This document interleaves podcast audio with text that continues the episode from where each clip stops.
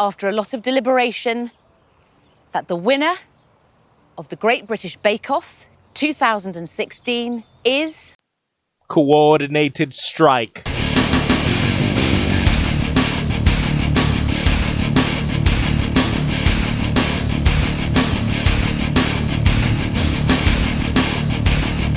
Welcome to Coordinated Strike. As always, I'm your host, Joe. We have a fantastic show for you today. On today's show, we're going to be talking about tips, tricks, tactics with the Gibbering Hordes Allegiance Starter Box. Now, we've talked about this box before. We're going to go a little more in depth. We're going to talk about its matchup into the other three starter boxes and a little bit of talk on the mirror.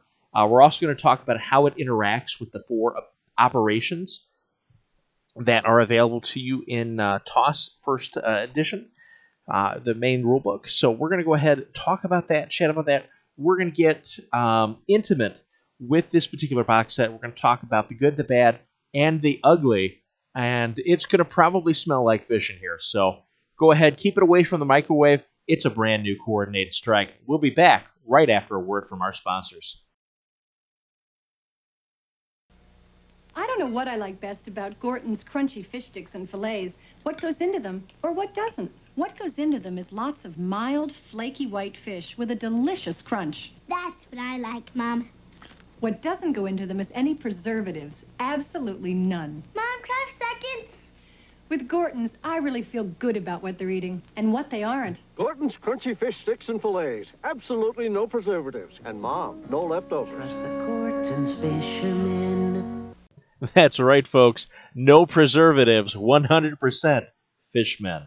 So, back to the topic at hand. We are talking about, of course, the Allegiance starter box for the Gibbering Hordes. What comes in the starter box, you might ask? And you would be right to ask this because you need to know the contents. You're going to get uh, the commander for the Gibbering Hordes, which is the Storm Siren. You're going to get two units of Striped Skulkers and one unit of Carcanoi. And these guys are all pretty cool. Uh, they are a little bit different box set than you're used to. Uh, the two mainline infantry are seven points. Uh, most of the other mainline infantry in the uh, other factions are nine points.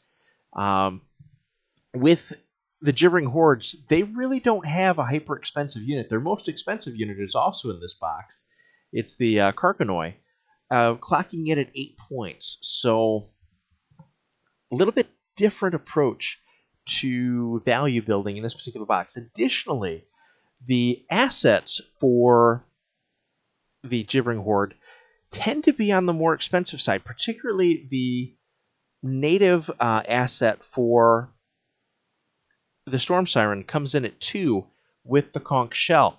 So we learn quite a bit uh, about this faction immediately from the box set in that its infantry are going to be cheap, its elite units are going to be a bit more expensive, and it's going to play a very different game. And so we're going to go ahead take a look at all of that as we approach the box sets. The first thing we're going to look at are the Striped Skulkers. Now, Striped Skulkers are, are again, like I say, a, a little bit different unit. For mainline infantry, they are seven cost. They are seven script. So they're a little bit cheaper than the other units that they're going to be fighting against. What kind of makes up for this lack in statistics that accompanies the lower stat line is Endless Number. Now, Endless Number is the ability on the Allegiance card for Gibbering Hordes that allows these units to be resummoned back the turn after their final fire team has been eliminated from the game. So they have a, a real niche in recursion. And there are some assets that we'll talk about and ways to support this kind of line of play. But the Striped Skulker themselves also have uh, a fairly strong ability. So they have these things are everywhere. And what these things are everywhere states is that the unit, this unit, may use endless numbers to summon anywhere on the table that is not in the opponent's deployment zone, but it may not use endless numbers to move after doing so. So what endless number normally lets you do is at the start of the turn, you may discard a tactics token to summon one friendly non-commander Gibbering Horde squad that was killed on the previous turn, the squad that is summoned in your deployment zone in base contact with any table edge with no assets. It may immediately move up to twice its speed. You may summon any number of killed squads in this way. So you can do a, a quite a bit of recursion with endless number. Now, what these things are everywhere does is it takes the they deploy in your deployment zone and then immediately move twice their speed. It takes that part of it out for these guys. What they can do instead is they can be deployed anywhere on the table. They just can't move. Now we're going to go ahead and, and analyze this ability with adaptive camouflage. And this is another ability that's on the front of their card. Again, non-gloried side. It's also on their gloried side. And that is when a un- when a fire team from this unit is in base contact with terrain. Important. Base contact doesn't have to be in it; just has to be touching it. It flips two cards for opposed duels and chooses one, discarding the other.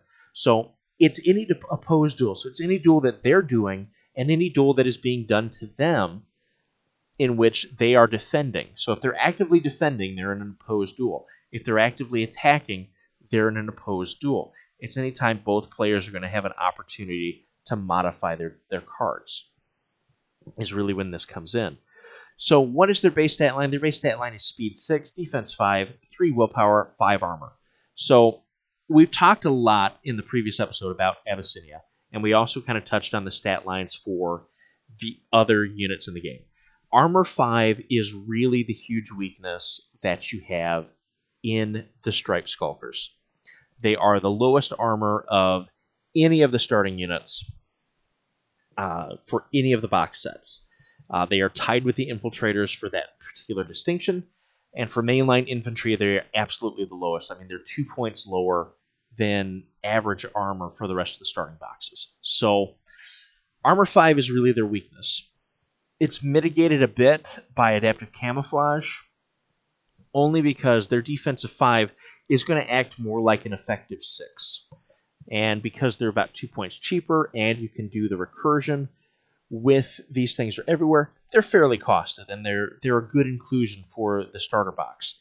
And so while you may feel a bit outmatched, understand that the intention is you're going to weaken them, they're going to kill you off, and then you're going to be able to come back and really start winning that attritional battle over time in the game. So, what is their attack stat? Their attack stat is 5 versus defense, 2 inch reach with sharp teeth. They are strength 3, so again, we have our magic number of strength 3. Uh, and 5 is a little bit sub what we've seen on some of these more elite units, but they do have a, a trigger venomous on crows, so this action immediately gains piercing. Again, this is on their non gloried side. They are 100 millimeter base. You get three of them in a squad, and you get three of them per base. So they are nine wound unit for seven points. So we get a bit more value out of our starting infantry than everybody else does because ours cost a little bit less. While they are not as versatile as some of our opponent's infantry, they do have greater recursion and they do have the ability to be placed exactly where I need them to be if they have died. So, some interesting synergy there and some interesting thought and come out of how to utilize these units into the other units. So let's go ahead and take a look at their gloried side. When they glory, they go up one speed, so they go to speed 7. Again, stay at defense 5, stay at willpower 3, and then they advance in armor, so they go to armor 6. They retain adaptive camouflage, so again, they're still flipping 2 when they're touching terrain in opposed duels. And then uh, these things are everywhere still, still is there, but they gain an additional one, which is huge, which is ambush. When taking an attack action, that targets a fire team in base contact with terrain, the target may not cheat fate during that duel. So you can help prevent your opponent from having a big part of their uh, their game plan go off if the opponent is utilizing cover against you and you're in glory. If they're doing that, if they are touching terrain at all, and remember, you can help produce terrain uh, with some of your stratagems with the Storm uh, Storm Siren, which we'll talk about here shortly, her ability to move them. You can deny them the ability to use the cards in their hand in these duels, which makes your lower stats more effective. Speaking of making your lower stats more effective, Sharp Teeth gains the Crow. So your crow becomes built in. Uh, it retains its strength three. It is venomous, uh, again, which the action immediately gains piercing. So the on the glory side, the attacks are automatically piercing, and you're gaining a margin trigger wave after wave. Take this action again on a margin of five. So the interaction here is that ambush prevents your opponent from cheating. They can still modify and they can still use tactics tokens, but those are more expensive resources, really, than cheating cards out of your hand in a lot of cases. And you can you can cheat with more impunity because you're only up against what they can do from a tactics token standpoint. You can try and buy that additional action fairly easily. Then they also have a tactical action, Fade into the Surroundings. It's a 6 with a crow built in versus 12. Place this fire team anywhere on the table. If there are any other fire teams in this unit, this unit must still remain in formation. And then a crow, it has a crow. Let's kill this fire team. This unit gains a reinforcement token. So this is a way to help get that unit off the board if your opponent has left it on one fire team. This is a way to just kill it out. You go ahead, kill kill the unit uh, in this way, and then you can bring it back at fuller health in an area that is more helpful to you, or to help to, to deny the opponent uh, gaining additional points off of it uh, in some way in an operation. Again, not highly recommended in pitched assault, although it may be beneficial to do this if uh, you are outside of a marker or somebody is going to pull you into a marker in the following turn. So you can sometimes save a point doing that. It's a little more of an advanced strategy. So, what are what are the Stripe Skulkers? To me, the Stripe Skulkers are exceedingly good. Uh, their ability to gain additional cards on the attack uh, and even on the defense helps raise their stat line uh, without costing you resources. That's big.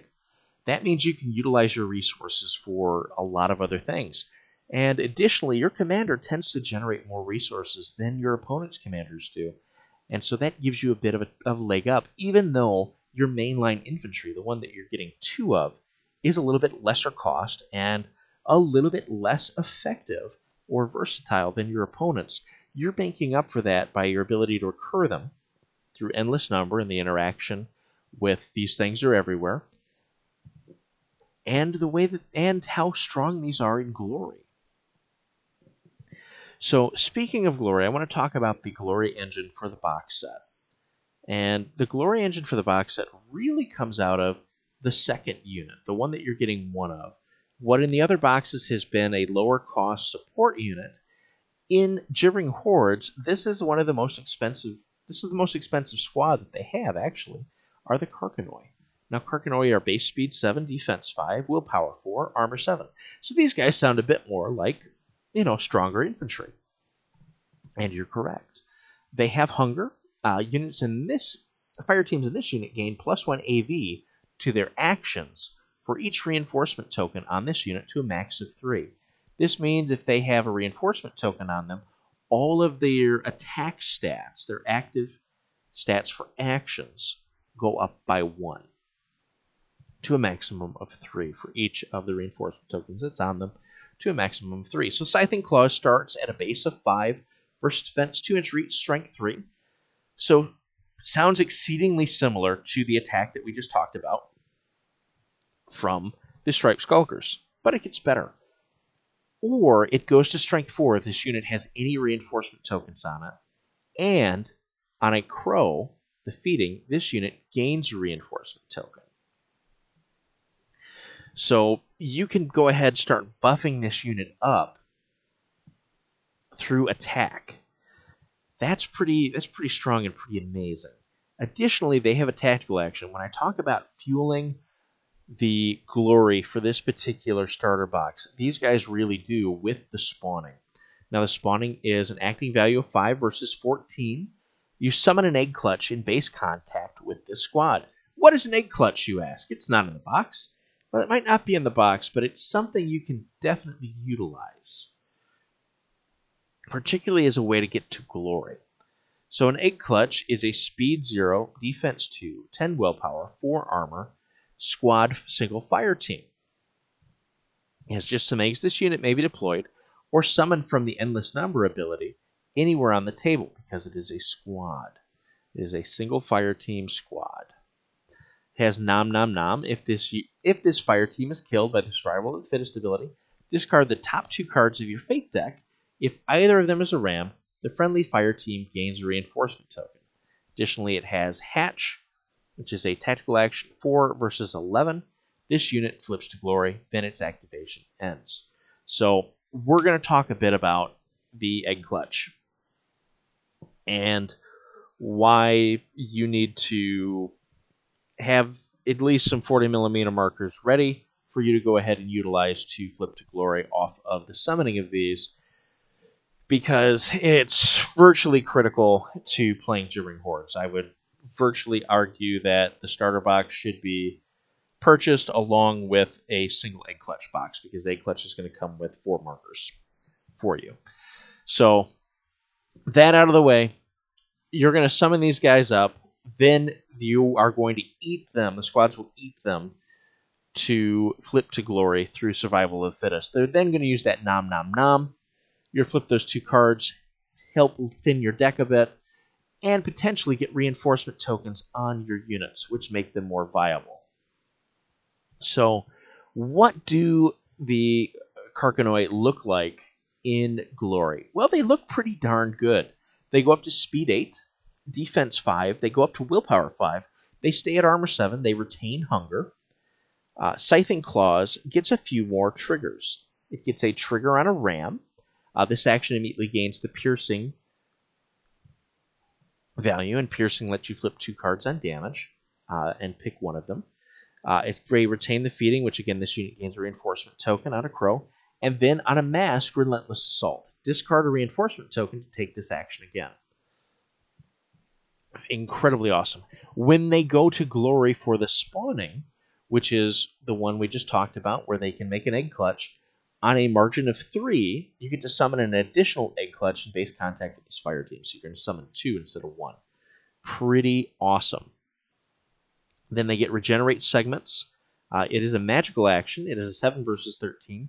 This unit reinforces. Now, to reinforce, you must have a reinforcement token on you, and then you're able to return two models to a unit. Now, if you reinforce during your activation, which this would be, your activation immediately ends. So you would do this as your last action on the, last fire team to go in this unit to get maximum value.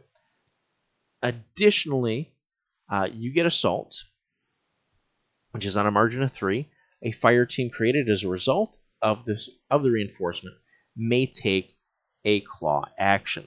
So this is an instance where the card is going to allow you to break the rules a little bit uh, if you are returning a fire team, that fire team can immediately take a uh, a melee action.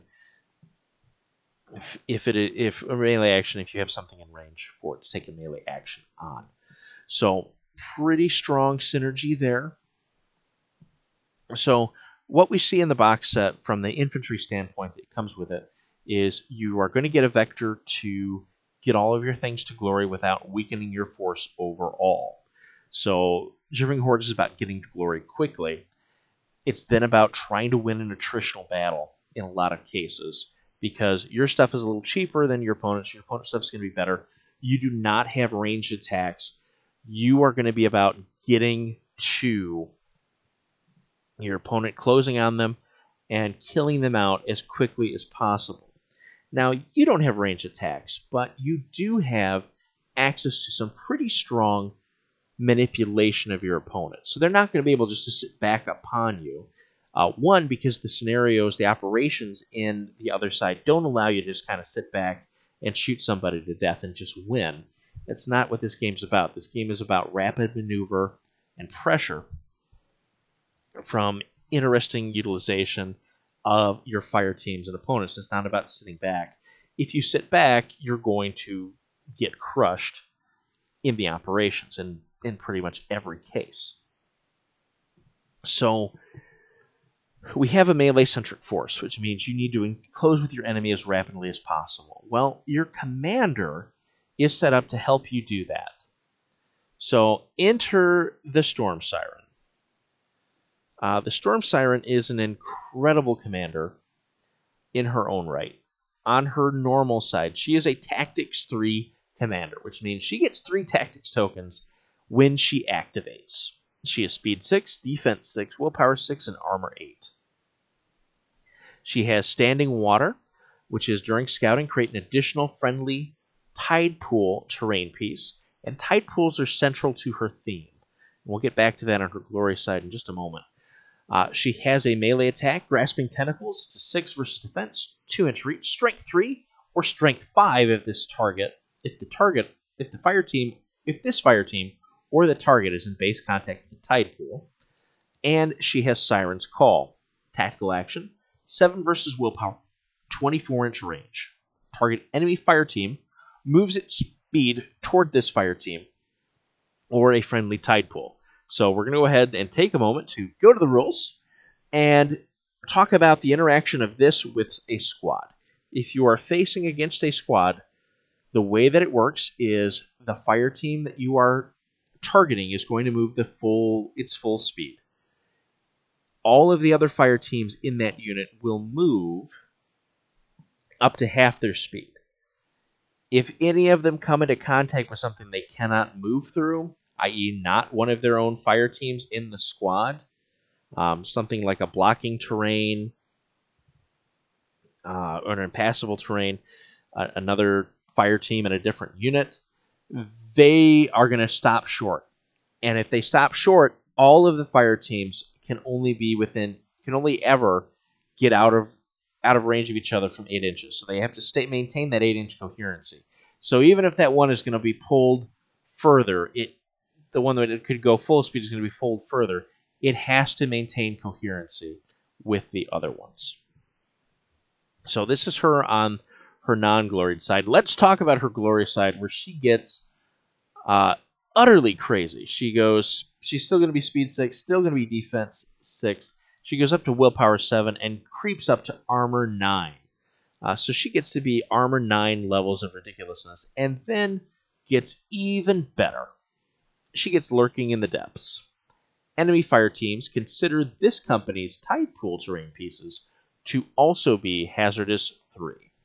So, those three tide pools that she gets to place down, all of those are now hazardous 3 terrain that your opponent is going to have to interact with with no harm to you. They're not dangerous to you, they're only dangerous to your opponent. That is huge that gives you a lot of command of the board. And guess what? She gets to make more of them. So she's going to gain an action, which is a magical action that is also a tactical action, Endless Rain. It's a 6 versus 16, 30 inch range. Create a tide pool terrain piece within range and line of sight, not touching any enemy fire teams.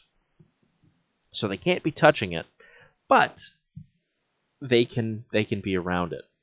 So she gets Siren's Call. Siren's Call goes up to acting value 8 and gains a ram. It's versus willpower 24 inch range. Target enemy fire teams moves its speed towards this fire team or a friendly tide pool. Gets a margin trigger on Come to Me. Immediately increase the target's speed by 1 for this movement. This trigger may be declared multiple times.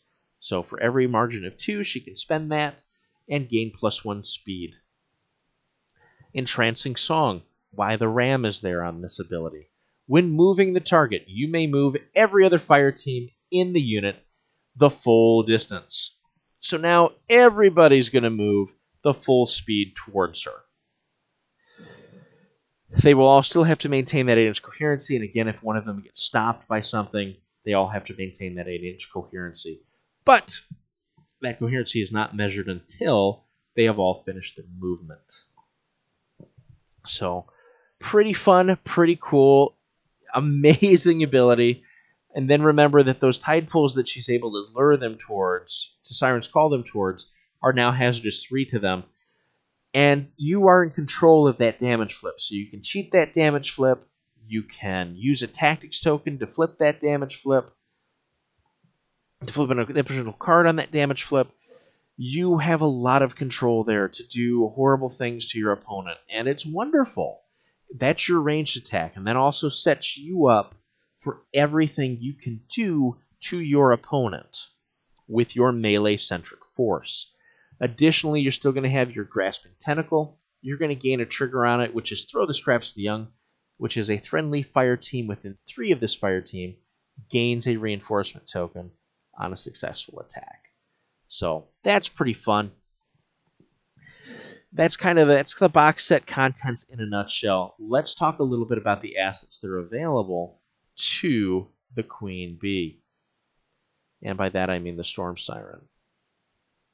So her specific one is the conch shell, the conch horn. Uh, it has whisper, whispers from Mirrodin. Fire teams in this unit may discard tactics tokens to reduce damage against them by one per token discarded. So she has the ability to not have to be right next to her unit as long as she has tactics tokens to go ahead and shut damage. Pretty strong, uh, really, really good. Additionally, she has From the Depths. When a friendly squad is summoned as a result of the endless numbers ability of your allegiance, you may discard an additional tactics token to summon it in base contact with a tide pool piece of terrain instead of your deployment zone. Special note here well, ones that are summoned into a tide pool can still make the movement off of the that uh, off of endless numbers. Uh, so they still get to move twice their speed from the tide pool. So really strong ability. Has disable two, uh, so she can prevent two damage with it when she breaks it. Uh, and then on her da- on the damage side of the asset, it's going to just prevent one. Uh, a couple of ones to consider with her. I am a big fan of Relics of Ancient Malifaux with her in the box set. What, I, what that does is it gives her a magical attack. Uh, it's not really an attack, it's a magical ability called Healing Magic. It's a 4 versus a 10, 16 inch range. Target friendly fire teams gain a reinforcement token. It may immediately reinforce. So this is out of activation reinforcement. So you're going to go ahead, give them give them a reinforcement token, which they can immediately spend to reinforce. So then immediately put two dudes back into the unit. So if they have two full units, they're going to get one additional fire team, or two full fire teams, and they're missing that third fire team. They're going to get a fire team back with two guys on it. Pretty strong. And then on a margin of five, you get to take this action again. So when they come when you summon something back, it comes back as a single fire team with three guys on it. Healing magic lets you get these squads back up to speed quickly and really start winning that attritional battle. So I am a big fan of Relics of Ancient Malifaux for her in the box set games. It's one that I almost always put on her because it interacts with endless numbers so well. Uh, keeps her she's going to be able to, to maintain kind of being back and being oppressive against your opponent without being in any real danger. You can keep your guys forward because she's going to be able to reinforce them from 16 inches away. Pretty strong pretty amazing synergy for the box set as a whole. So let's talk about how another one that i consider heavily with her is also uncanny instincts this is again a Malifaux asset uh, that I'm a big, big fan of. It gives her cunning. When this unit activates, you draw a card. You may discard that card to draw another card. Uh, so it gives you, if you draw one, you can go ahead and, and discard that to draw something better, potentially. Uh, also gives her inhuman reflexes. Fire teams in this unit cheat Fate second. Uh, if the opposing fire team has inhuman, inhuman reflexes, both abilities are ignored. So this is a two cost upgrade. So you are paying for this. But it does give her quite an advantage on the battlefield when you are facing some of these other other units. Simply because she's going to be able to see exactly what you've set your number to before she has to set her number on the attack. Pretty strong. Uh, I am I'm quite a big fan of this. Additionally, it gives her card draw, and card draw is huge, especially in the one commander game because it just gives you more options because your tokens are so limited. And again, she's got a one token advantage on everyone. So there's a lot going on in the Gibbering Hordes box set that may not be evident to you if this is your first time playing the other side.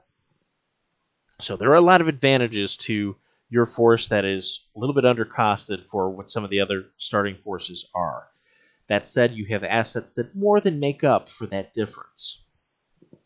So we're going to go into it with the assumption that we're going to take the two, you know, we're taking our starter box. So we're taking our two units of Striped Skulkers, that's 14 points. Storm Siren is giving us 25, so we have 11 points to spend.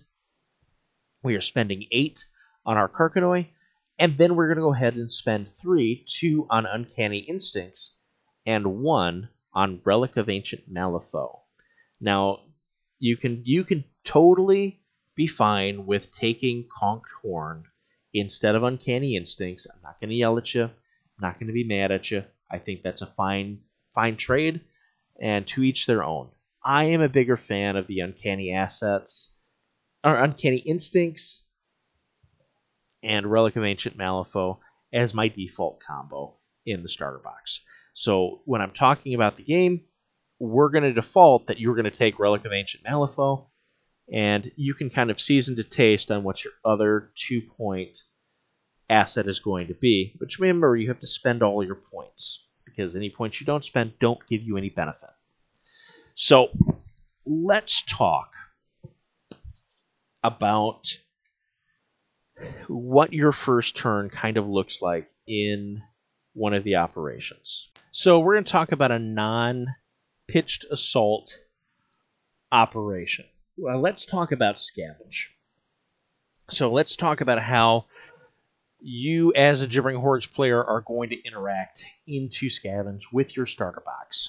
So one of the things that you'll want to do is when you're deploying your forces, one, make sure you have no clean fire lanes to you as much as possible. Uh, you want to make sure that the storm siren is going to have a kind of a nice place where you can see out into a wide portion of the field. You're going to want to make sure your tide pools are in relevant places. Um, typically, around the two central objectives is a good place to be because your opponent's going to have to come into those, and you're going to want to be there. And your two of your units have massive advantages when they're touching terrain and tide pool marker. Tide pools are terrain pieces. Additionally, your storm siren turns those into hazardous terrain for your opponent. So your opponent's going to need to be there anyway. So if you can make their the place where they want to be hazardous to them, you are again helping earn more of your attritional advantage. So now we kind of see where the tide pools are going to go. What you want to do is have your Carcanoi sort of behind and positioned around so that if they were to spawn, say, three egg clutches in the coming turn, you could uh, have each of your units, the, the two striped skulkers, and most importantly, the storm siren, be within three inches of where they come out, where they're going to spawn out of, to uh, go ahead and go to glory. So your first activation in the game is going to be the Carcanoi, who are going to all each each of the fire teams, the three fire teams, are going to take a try at summoning the egg clutches. And the reason they're doing that is so that there is an easy way for your units to get to glory without um, without losing guys. Now, a couple things to watch out for is if you are facing against Abyssinia. Abyssinia is not going to be able to reach you with their mainline weapons. They will be able to reach you with their prototypes, depending on what they've taken and depending on how far they move up. So you need to be cognizant of this. It may be wise in that particular matchup, just because of the speed involved and the fact that you're going to be glorying pretty rapidly, thanks to this little trick that we're talking about here in this particular operation and matchup, to kind of measure and just be a little bit back from the actual starting line. Two, three inches can save you from the 24 inches that they, their rocket can go ahead and do to you uh, when they're shooting. So it's something to keep in mind. It's something, something to consider and something to think about while you're playing. Additionally, you can utilize those tide pools to go ahead and make that a very dangerous distance for them. So, what you want to do, again, is to get those egg clutches up as quick as you can. And then the next unit you want to activate is going to be your Storm Siren. The reason you want to do that is your opponent is going to be marching towards you. And they're going to be marching towards your tide pools. You want to make those things dangerous as quickly as possible so that they are relevant to your opponent's decision making. You don't want your opponent to be already past them and then you turn them hazardous. And then it's all about the ones you can bring down next, not the ones that are already there.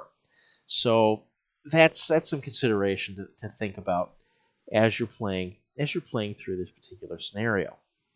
Again, which is scavenge, which is for those that don't know, there are going to be two objectives on the center line. The opponent is going to place one in their side of the table. You're going to place one on your side of the table. And each of these are going to have a different value. The ones that are on your respective side of the table are worth one to you. The one on your opponent's side of the table is worth three to you. The two neutral ones in the middle are worth two for each of the ones that have been have been taken. So it's really about getting you to fight in the center, overwhelm, and then be able to get to that third objective. Now there is a little bit of spice in the in the game in that the player that is down at the end of the turn, if they have a tactics token available, because again this is the end of the turn, after scoring but before moving into the next turn where new tactics tokens would be generated, you can discard one of those tactics tokens and remove one of the objectives. So, a little bit of play in there. Uh, it's kind of a, a, a, way to ensure that if somebody is starting to starting to lose, they have the ability to, to redefine what it where the relevant portion of the battlefield is and stop the opponent from getting potentially some easy points. So that's part of your consideration when you're thinking about this particular scenario, this particular. Op- so that sort of methodology, that sort of early turning, is relevant for pretty much all of the operations, with the singular exception of pitched assault. And the reason pitched assault I would caution and warn against summoning any of your uh, any of the egg clutches is because the egg clutch is two points to your opponent if it is eaten for glory or killed because it is a fire team and it is a unit. And when a fire t- first time a fire team is gone for the turn, your opponent is going to score a point. And the first time a unit is killed for the turn, they're going to score a point.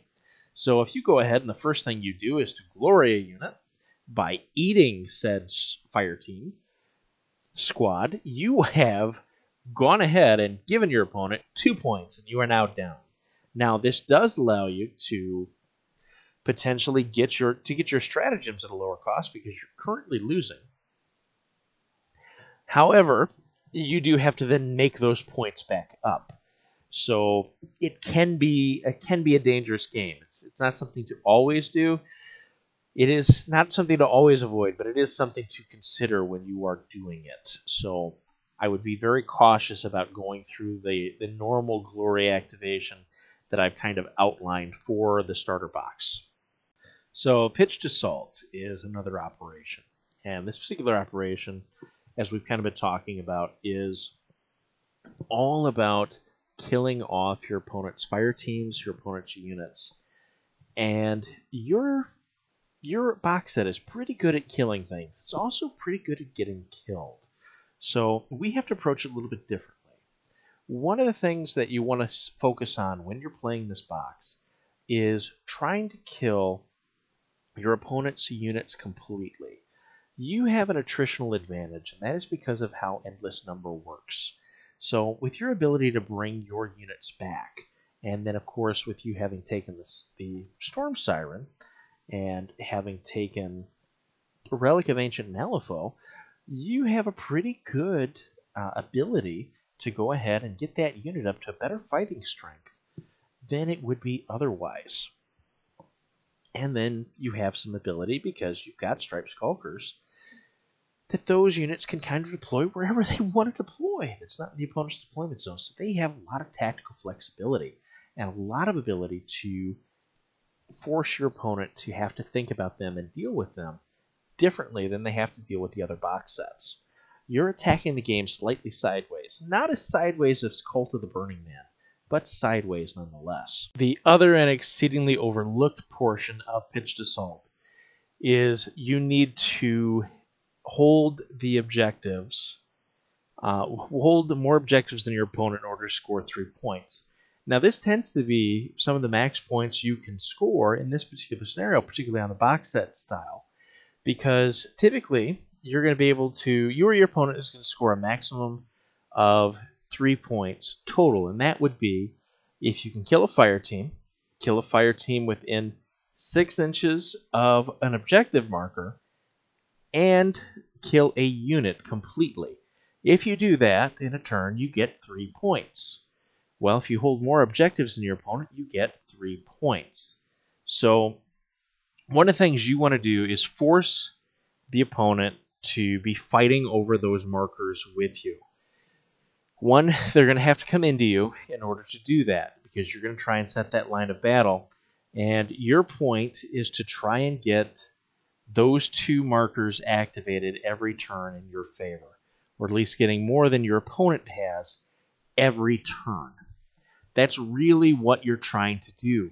So there are things you can do to achieve this. You can place your your uh, tide pool markers in the rear towards the, the enemy's deployment zone, and then have the storm siren lure them back so that they're constantly being pulled away from your front line that you've established with your striped skulkers and your Carcanoi coming in off the rear.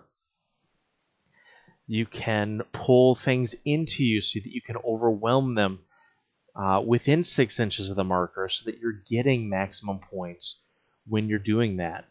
Your game is going to be highly positional, and it's always going to be highly positional with your force because your main advantage is the fact that you have the Storm Siren who can basically push and pull units where they're needed based on your tide pool placement.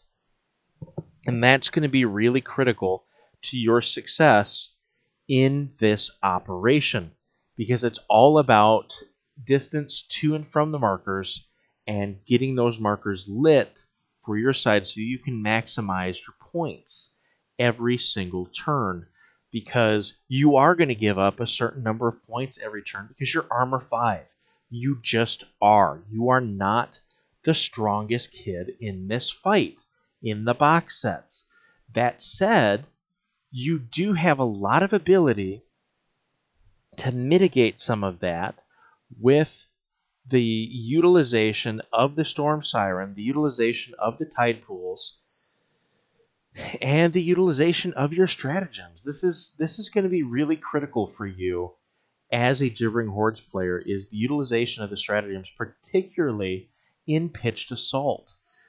You've got to maximize everything that you're doing to maximize the number of points that you're getting every turn. And again, the best way to do that is to make it about the objectives. Force the fight, force them to come into where you have an advantage, which is your ability to swarm, your ability to go to a position, your ability to, having put these markers down ahead of time, to really punish the opponent for what is occurring in the game. This is this is this is a point I cannot overstate to you is you are an attritionally based faction. Endless number is where your real advantage comes from your units are pointed in a way that allows them to be recurred. Uh, if they had a little bit better stats, it'd be a little bit harder to allow you the level of recursion that is being given here. And you have to understand that and you have to maximize it as the Gibbering Hordes player. And your box is going to take a little bit more finesse to utilize and maximize than some of your opponent's stuff. It just is. So bear with me while we kind of go through it. Some of the things you want to be doing is you're going to want to move forward fairly quickly and in a fairly covered manner, if possible, against ranged units. Range is going to be your main enemy. uh, here, and that is because they're going to be able to take your units out, your fire teams out, before you can make contact with them. They just are. That's that's the nature of the beast that we have here. So your tide pool placement is fairly critical because that's going to allow you some dedicated cover area to advance under. And don't underestimate cover. It is it is very strong in this game. Minus two to ranged attacks is no joke. That is that is a severe modification. That is a shaken token that you're not having to put on the opponent or spend. So keep that in mind as you're advancing, as you're picking your side of the table. And as you're placing your terrain, think about it, particularly your tide pools.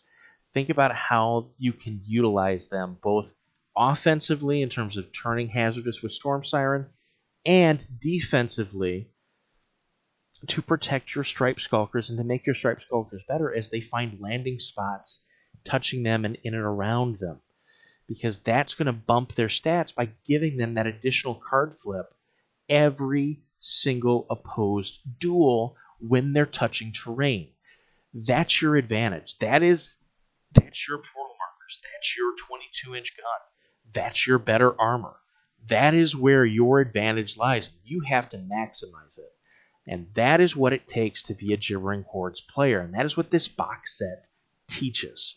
It teaches you positioning, the importance of the tide pools, the importance of your stratagems, and the importance of endless number. And pitched assault is really where all of those things culminate because you have to balance it all around getting your points. But you do have, again, some advantages that we've touched on before. You're going to generate more tactics tokens than your opponents within a game. In a five turn game, you're going to generate five more than your opponents do just off of your commander activating. That is a huge advantage, and you need to make sure that you are taking advantage of it at every single step. If you've decided to take Cunning, that's a free card draw you're getting every single turn when your commander activates. So, guess what? Gibbering Horde's commanders are pretty important. And you need to be understanding of that because that is kind of critical to how your faction functions. How your allegiance functions is going to be dictated on how well you play your commanders and how well you utilize your unit synergy. So, what are the synergies between the Striped Skulkers and the Carcanoi? Well, we've kind of talked about it a little bit. The Striped Skulkers are the frontline in infantry, but what we haven't talked about is that the Carcanoi are designed as your finisher unit. You have one of them because you're going to be using the superior mobility of the striped skulker and its recursion to screen and block for the Carcanoi who are going to come in with their strength 4 AV6 because you're going to get a reinforcement token on them early and keep it on them to maximize their effectiveness into your opponent's infantry. So your Striped Skulkers are going to soften them up, and the Carcanoi are going to deliver the death blow. So your job is to keep your Carcanoi alive and well. And that is going to be critical to your success in each and every one of these operations. Particularly pitched assault, because they are going to be where you make where you leverage the difference in the stats, leverage the fact that your third unit isn't a throwaway unit, it is probably your most effective combat unit.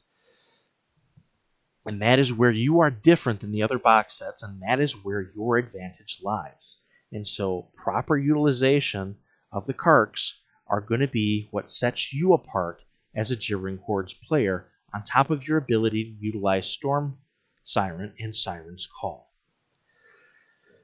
So, now that we've said that piece, let's talk about a couple of operations where you have a distinct tactical advantage, particularly in to the Earth side allegiances, both Gibbering Horde, both King's Empire and the Abyssinian box set.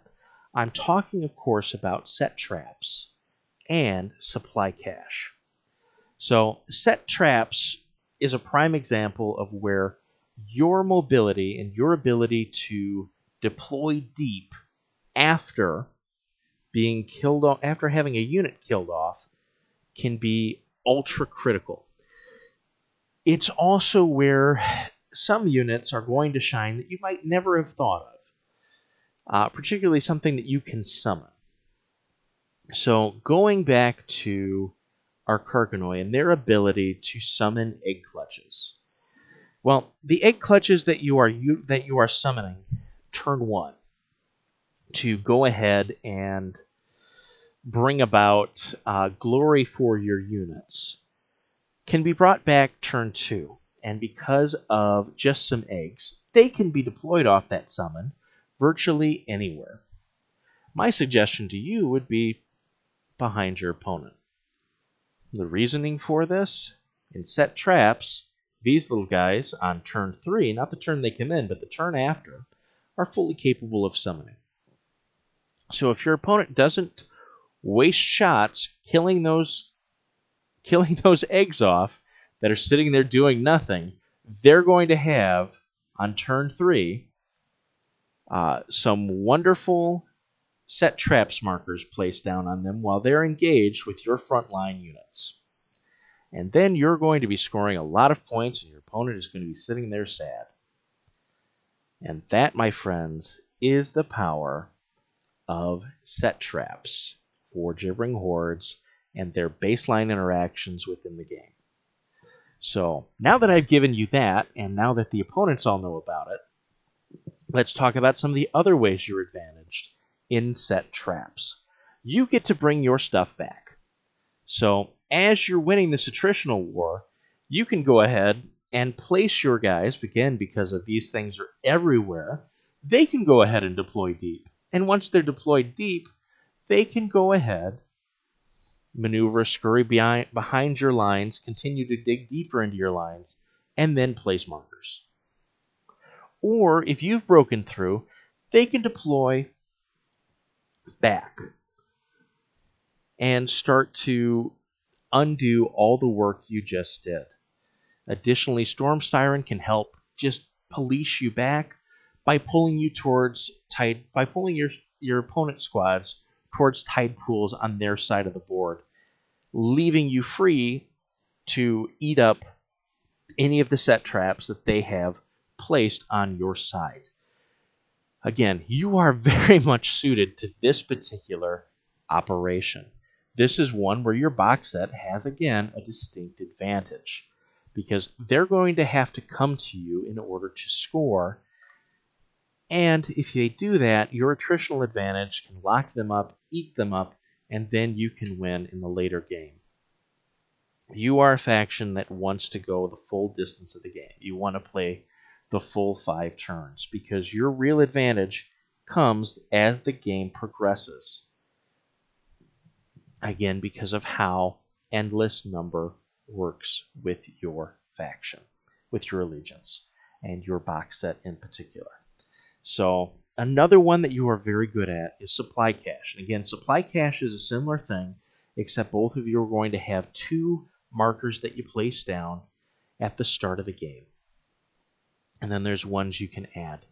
And again, your ability to be able to summon egg clutches, use those egg clutches to glory, and then use those egg clutches to come up near their objectives that if they are not camping and are not taking shots away from your softer units to kill off these free units you've created that are now resummoned back in a, a relevant position for scenario, they are going to have a bad time. And then all those shots that are spent killing off the eggs, even if it's just one, is one that is not spent shooting relevant units that can interact and also have the potential to kill those squads that have been shooting at egg clutches because of what you've done.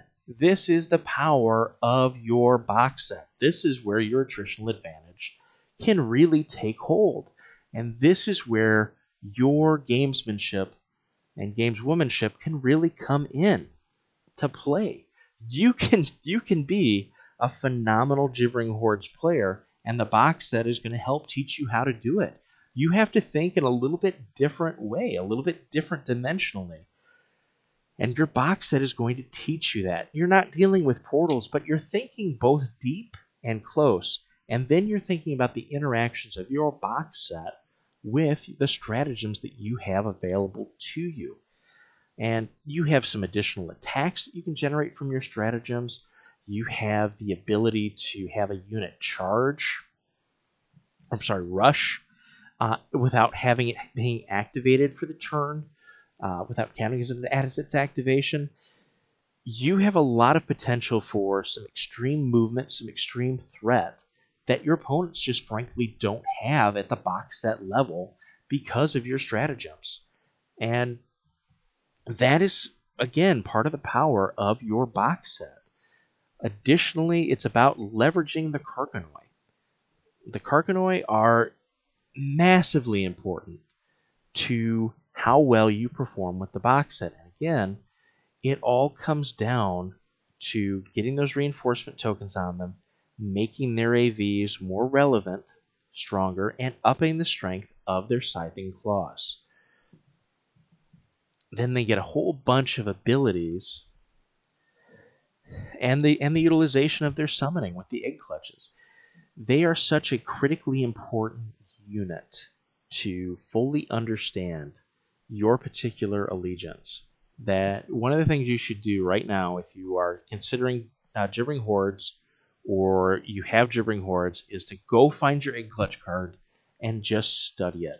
And then look at the rules, look at the operations, and fully understand that the egg clutch is a critical way that you are going to come at the scenarios sideways. Think about ways you can leverage them.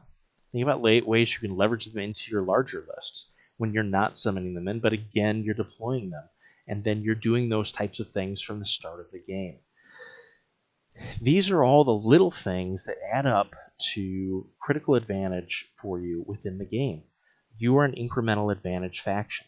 Never forget that. You're an incremental advantage allegiance. That is what you do. You build up your advantage over time throughout the game. You're not going to get the advantage heavily early. What you're going to do is get a, get a partial advantage in the early game that is going to then start to transition into the late game, and ultimately those things are going to be what carries you across the finish line. So let's go ahead and talk a little bit about some of the key stratagems for the single box game that I want you to consider. So one of the big ones for Gibbering Hordes in the box set game is a, a stratagem that I am a very big fan of for this particular allegiance. And that is Spawning Moon. Now, Spawning Moon is kind of a critical asset to understand. Um, it is not one to utilize very much on pitched assault, and you'll see why in a moment. Again, it comes back to that this is going to kill a fire team unit that you've just summoned that is going to give two points, potentially three points to your opponent because it's killing a unit at the same time. We don't want to do that. But what this is is when you play this stratagem, choose a friendly egg clutch fire team in play. Discard any number of tactics tokens. You may summon a friendly Gibbering Horde's non-commander squad with one fire team into base contact with the egg clutch. These summoned squads cost cannot exceed two times the number of discarded tactics tokens. So if you discard three tokens on this, you can summon a unit up to six points. If you discard four, you can summon a unit up to eight. Uh, once complete, kill the chosen egg clutch. This cost one for you to uh, for you to buy. So one tactics token upgrade. Um, another very strong uh, stratagem is Squall, and this is when you play the stratagem, all enemy units gain a pin token.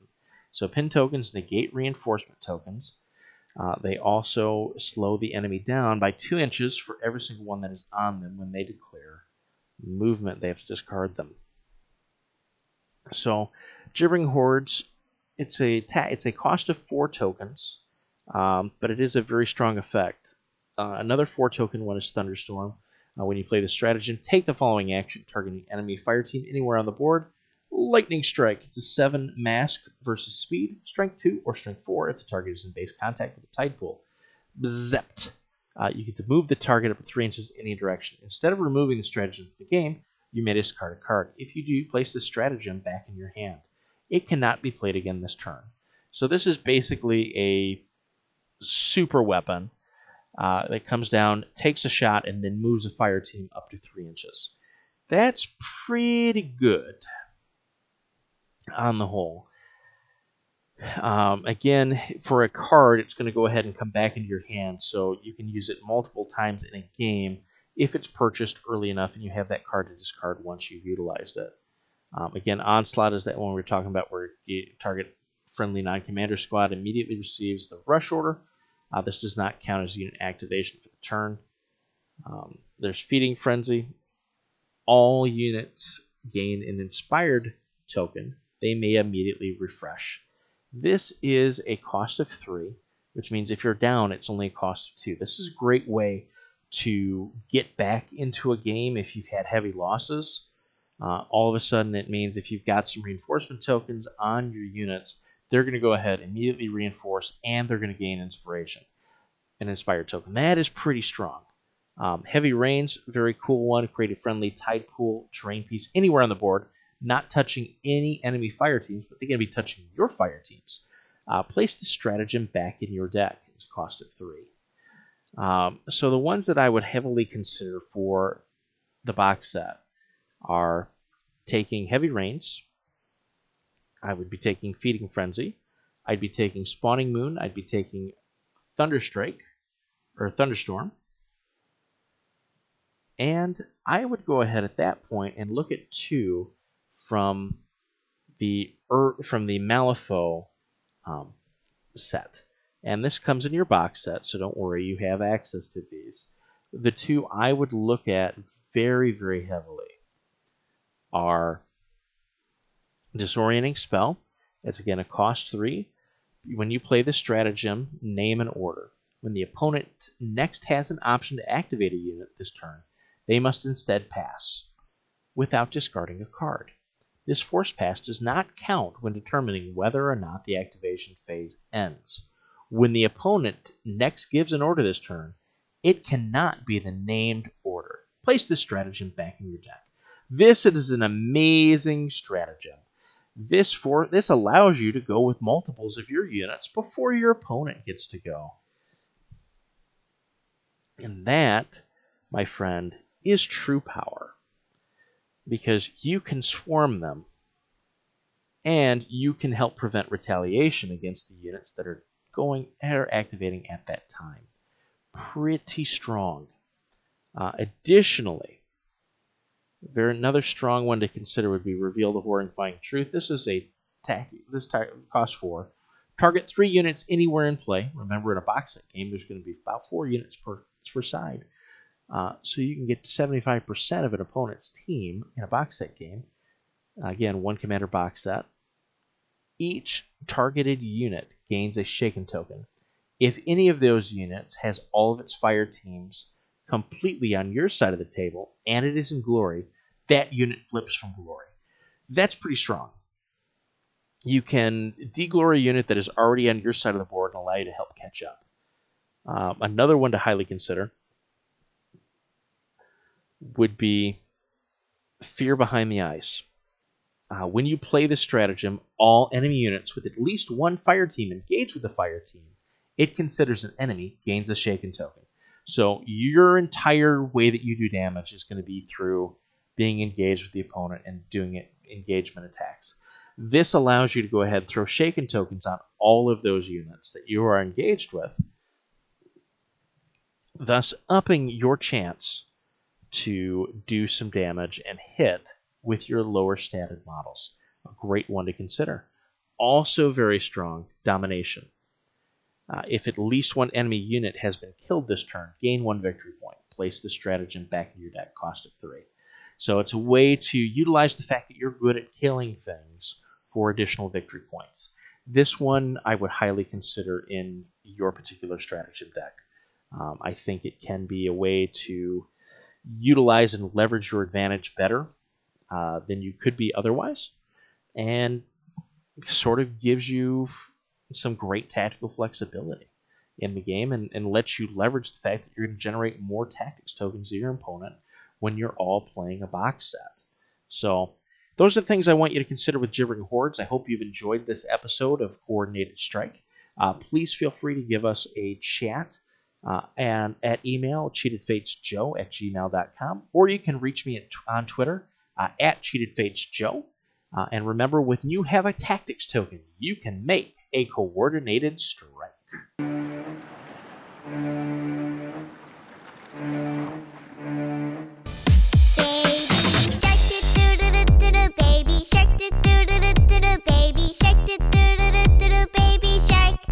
Mommy shark, do do do do do do. Mommy shark, do do do do do. Mommy shark.